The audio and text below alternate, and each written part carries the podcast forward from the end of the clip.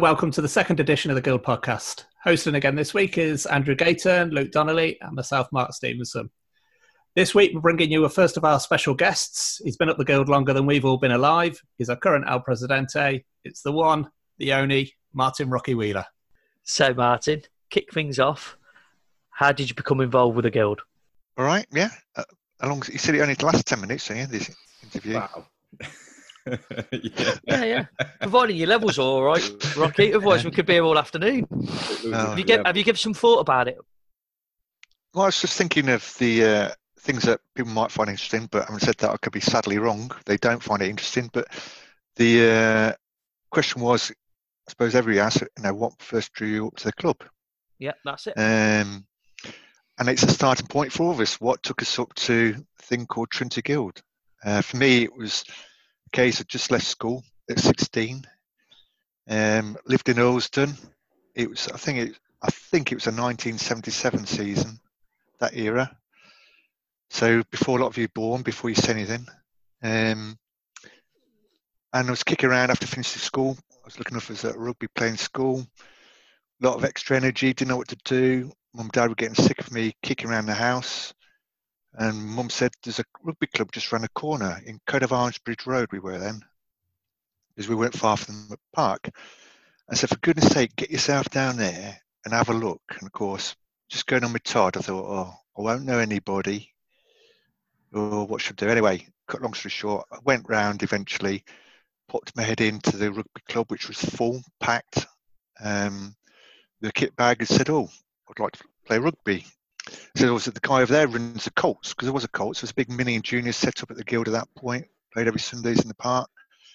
Took me over to this guy who happened to be this is the manager of the Colts. The Colts then were 16 to 19 year olds, so it's quite a range. So I was introduced to this guy and he welcomed me and made me very welcome. Said, uh, brought some kit. Yeah, brought some kit. Well, we'll try and get you a game today. Uh, so obviously then I started wet myself, thinking I actually have to play. Um, and he introduced himself, and his name was Ian English. So he was the original um, Colts manager when I went down. Um, enough guy, lots of strangers. And bear in mind, I just left school and schoolboy rugby, which was a case of if somebody's on the floor, you stepped over them. All of a sudden, I was introduced to club rugby, and I was on the floor. And I think it was a case of the last person to tap dance on this new sparkling kid uh, gets a medal. So I was all of a sudden introduced this rugby, and I, you know, you you taught to say sorry in in school rugby, but I was, you know, it was like being used as a doormat for the first time ever. And there were some real characters down there as well. That bear in mind, I was 16, and some of these were 19 year olds. Um, and uh, yeah, all of a sudden I learned what real rugby was all about the hard way. Um, there's some odd characters that you probably won't have heard because of your era, but guys like Ivan Skype, who was an absolute nutter, and he, he beat up more of his own players than he did opposition, and he was just quite frightening. Uh, And he used about 14 inches of uh, Vaseline over his face to cover up all the scars. He just said again, I've just left school rugby, and this is what it's about. But it was a, a baptism of fire, and I can't remember who we played because it was a long time ago. But yeah, I loved it. It got rid of all the frustrations because I just started work and everything else, and and say I'm still here, some whatever number of years later. what position did you start at, Rocky? Well, I can't remember. I think because there was a reason, you know, the height was the height. Um, it was either back row or second row. Wherever the availability was, to be honest, I wasn't fussed at that point. Just have a run out. Um, and I think I was pretty much put second row then. Um, again, schoolboy rugby, very different. You know, your head was stuck in and you know, not everybody bound because you had all sorts of hands coming through to just to introduce you to the game. But that's how I loved it. And then in training, went training with the seniors. Um, that was hard. Um, but in those days, what they tend to do is everybody together in the park, and then um, the fitness you could all do. But then they did break off the Colts into an area to um, do your own bit of um, technique, whatever it was. But I try to think some of the characters there. I mean, Martin Parrott was there when we first started. Cables were there, Alan and Jeff, which Yeah. means some something to some people, but know some of his names. And they had a really good cult side. Uh, John Vag um, at the top end of the age group. So that era, it was a case of start at 16 and you have a, a wave of going through their age groups, and then all of a sudden you're the oldest group, 19, and it you had really successful seasons. And we did. We were runners up in the minor cup, which was a big tournament in those days. And the following year, with Johnny Ball's era coming through, we won it at uh, Camden Road. So successful Colts, and I think that success helped bring more and more players to the club at the time. First team had a good season. Les Bend, I think, was captain early doors when I was there. Um, but then, of course, the migration from Colts rugby to adult rugby was another transition. Um, and we were blooded in slowly. And I use the word blooded in literally.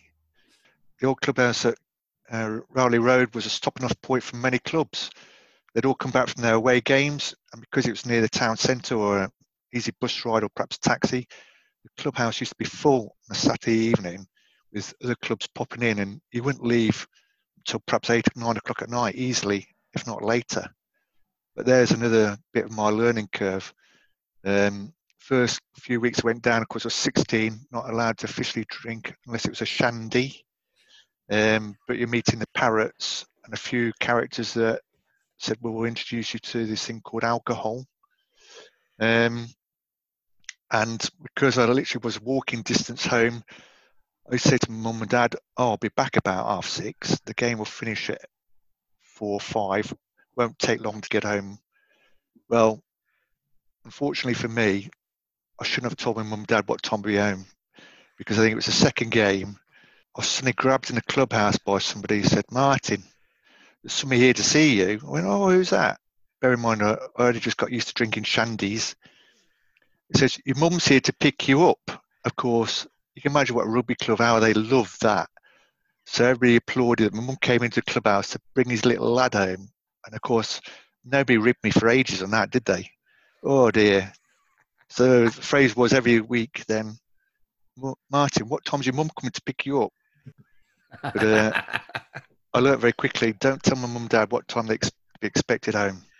And uh, so it sounds a bit like the the safeguarding for children, like there was when we were Colts as well. Absolutely. Uh, non non-existent, I think, was a good way to put that. So, yeah. so were you allowed to properly drink, or For the benefit of the tape, no, of course I wasn't. I just had lots of shandies without much lemonade in, it seemed. But it was a small clubhouse, but it was buzzing, always buzzing. I said lots of clubs popped in. There was always a bit of a atmosphere, positive atmosphere, and a friendly atmosphere, and, and it was a, a haunt for many clubs. And we played in park pitch, which wasn't the biggest pitches. You used to have to check it each Saturday that was uh, what the dog walkers been up to, because otherwise you literally would smell it in the in the scrum. Mm. Or worse still, it'd be on some of his shorts next to your face in the scrum. but yeah, it was it was great, great times, and it's it hooked us, and we've all been hooked in different ways. so it, ra- it raises the point. So we're obviously going through moves at the moment the club, moving from Alley Road to Finham, and then we're obviously going to our final home. So, so you were involved in the first move then. Well, it wouldn't have been the I very was, first move yeah. for the guild, but uh, the the one from the Memorial Park up to Rowley Road. Yeah, we well, we were asked to move by the council because they wanted to use the pictures for other things. To this day, we can't seem to have done much with it, but yeah, it was an opportunity for us to move and look for a new ground. And still a junior then, but that involved with a fundraising committee we had then, as well as I think it might have been Colts captain. Anyway, was a fundraising committee. We had to raise some money to um, build a clubhouse ourselves. So that was through loans, grants, money raising, uh, and to move from our old clubhouse, which we sold as well as part of the move to the uh, Road. Didn't, didn't that old clubhouse end up at Old Warwickians or something? It did, yes. yeah, yeah, yeah. So Who we I've then played it, and it- yeah, and we yeah they bought it uh, off us so that was benefited them and helped us. And obviously to a brand new very different setup at Raleigh Road to Cove Armstrong Road. Cove Armstrong Road was really small.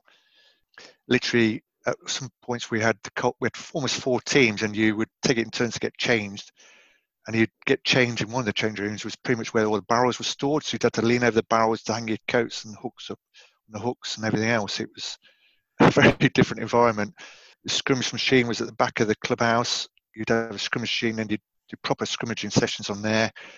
And you had two points, you do um, snap shoves all the way along this area and Les bending and you used to make you pick up the scrummage machine, run back to the start line with the scrimmage machine on your shoulders and start again and do sessions like that.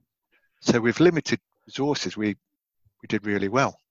But it was yeah, it was it was um, grassroots rugby in its truest sense, but great. I guess for those that don't know, on the Coats of Arms Bridge Road, it, it's the car park now, isn't it? In, opposite the Memorial Park. So it was across yeah. the road. That, that's where the clubhouse was, wasn't it? Well, it was, yeah. And you used to change there and then cross the road and go up to the park pitches. The interesting thing, you talked about health and safety in those days, there was a bit of health and safety. There was no kite marking on the studs, so you literally had to have files in your in your kit bags to file the burrs off your studs because they would burr over and make really like sharp edges. The irony was that the old guild at Cove Road is you'd have your studs checked, you'd be filing all the, the studs down to make them nice, sharp, get all these sharp edges, but they become they came sharp in their own right the referee would check them and say, that's fine, yeah, no problems with that. You don't want to slit anybody open with those. Then you do a warm up on concrete stone floor, walk across the road up to the pitch, by which time all the burrs and studs had reappeared. And you wonder why everybody was getting cuts. And because I say those days you didn't step over too many people, you went literally over them. Rocky, when did you start holding uh, committee roles and what were they? In terms of years, it, was when I became Colts captain as a captain invited into the meetings. So it would have been 18. So many years ago was that? Maybe late 70s, 80s. Because you were captain of a team, they invited you into discussions on the club because you were part of the club, which I was quite quite um, excited, but it's over also a bit worrying because you know a lot of senior people in business and different things. But it was a great learning for life in some ways as well because people from different backgrounds, different experiences in business, it was run as a as a you know an operation because we had so many teams. So yeah, late seventies, maybe early eighties, and then of course once you're deemed to volunteer inverted commas, that's it. There's many times I've tried stepping back, I still haven't succeeded. God, what, what roles have you held then? For those that don't know, what roles I haven't had? Well, you probably or, haven't. It's probably easy to explain what you have. Had, no, I've, I've, only had a few roles. So I was lucky enough to be a captain of the Colts, seconds, and then on the admin, I suppose, um, there's a fundraising committee of sorts, which is basically trying to organise events to get us up to Raleigh Road. And then because of the nature of what my work was, deemed suitable for be a treasurer and treasurer for a long time before, again, for some reason, people said, oh, El Presidente. Um, Illustrious El Presidente at that. And I think I was quite young, I was quite shocked. To be honest, I thought I'd be a really old fart to be a president. I've obviously now matured into that position as the old fart president. But at the time, yeah, I was how many years I've done it now, but it's felt quite young compared to a lot of presidents around the county. But it's still. And you are the longest involved. service president now, aren't you, at the guild? I'm not sure. There might be some war years and all that where it was very different then, wasn't it? But so I'm trying to think of my successor. That's for sure. I'll be. I know I can be overwhelmed with the volunteers, but it is a privileged to be, you know, a senior role in the club. So I do recognise it for that. At times it's frustrating because you know you've got to put something behind it. But but uh, yeah, when I joined however many years ago, I can't think I thought I'd be still here now, but I'm glad to be here. Rocky, why are you called Rocky? story of me getting a nickname, like many players, because we've all somehow been given nickname linked to Tiny being the smallest guy, obviously, or tallest guy. Mine came about as I'd gone into senior rugby. I wasn't necessarily the biggest bloke on the pitch, but I like to think I was fit and kept myself fit and mobile. So I became a much a nuisance player. So I used to get in the way of people, knock them down as hard as I could and everything else. But I'd be running around chasing everybody down, through using fitness and being a nuisance player. So being a nuisance player, the opposition used to mark me thinking we need to stop this nuisance factor. So I used to get my fair share of knocks in terms of uh, punches, sometimes from my own teammates, I'm sure, whatever. and was quite often obviously used as a tap dancing floor. In the old days, you were allowed to tap dance on people to get them out of the way in rooks. So usually when I came off a game, I looked like I'd done 10 rounds with a, in a boxing ring because my face used to be fairly well marked, pretty as it still is now.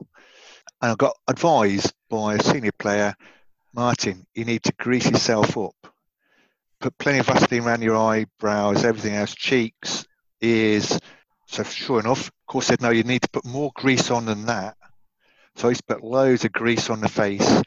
I still got the knocks, and uh, the joke was, uh, I think we might have playing Evesham with somebody, and the joke was Father TC Les saying, "Now look, it's Rocky as it out the film, so it's obviously linked to that era.